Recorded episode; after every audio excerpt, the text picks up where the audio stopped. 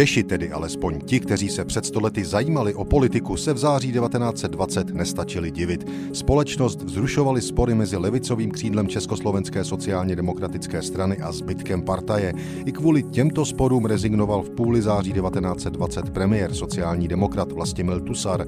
Jako důvod uvedl blížící se sjezd strany, na který se musel připravovat. Spíše to ale bylo nemožností spolehnout se v parlamentu na vlastní, nejsilnější, ale rozhádaný poslanecký klub.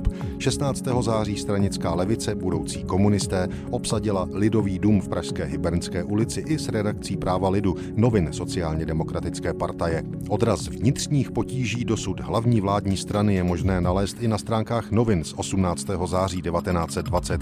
Tak například Lidové noviny před stolety přinášejí na titulní straně článek nazvaný prostě Boj v sociální demokracii. Citujme.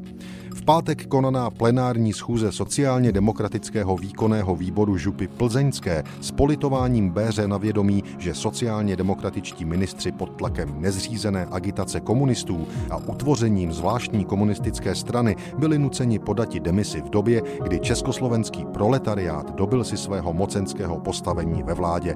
Rezoluce apeluje na české dělnictvo sociálně demokratické, aby stálo na stráži svých zájmů svobody a pokroku a aby vrstvy dělnické byly připraveny pro každý případný pokus reakce vnitřní i zahraniční. Rezoluce také odmítá co nejrozhodněji diktát Moskvy, ale nemění svůj poměr k ruské revoluci, již přeje, aby v díle svém zdárně pokračovala. Přihlíže k násilnému obsazení redakce práva lidu, protestuje schromáždění proti tomuto činu, ježto právo lidu je majetkem celé strany a nikoli pouze kraje Pražského. Konec citátu z Lidových novin z 18. září 1920. Ten den krize Československé strany sociálně demokratické, asi největší v jejich demokratických dějinách, ještě nekončila.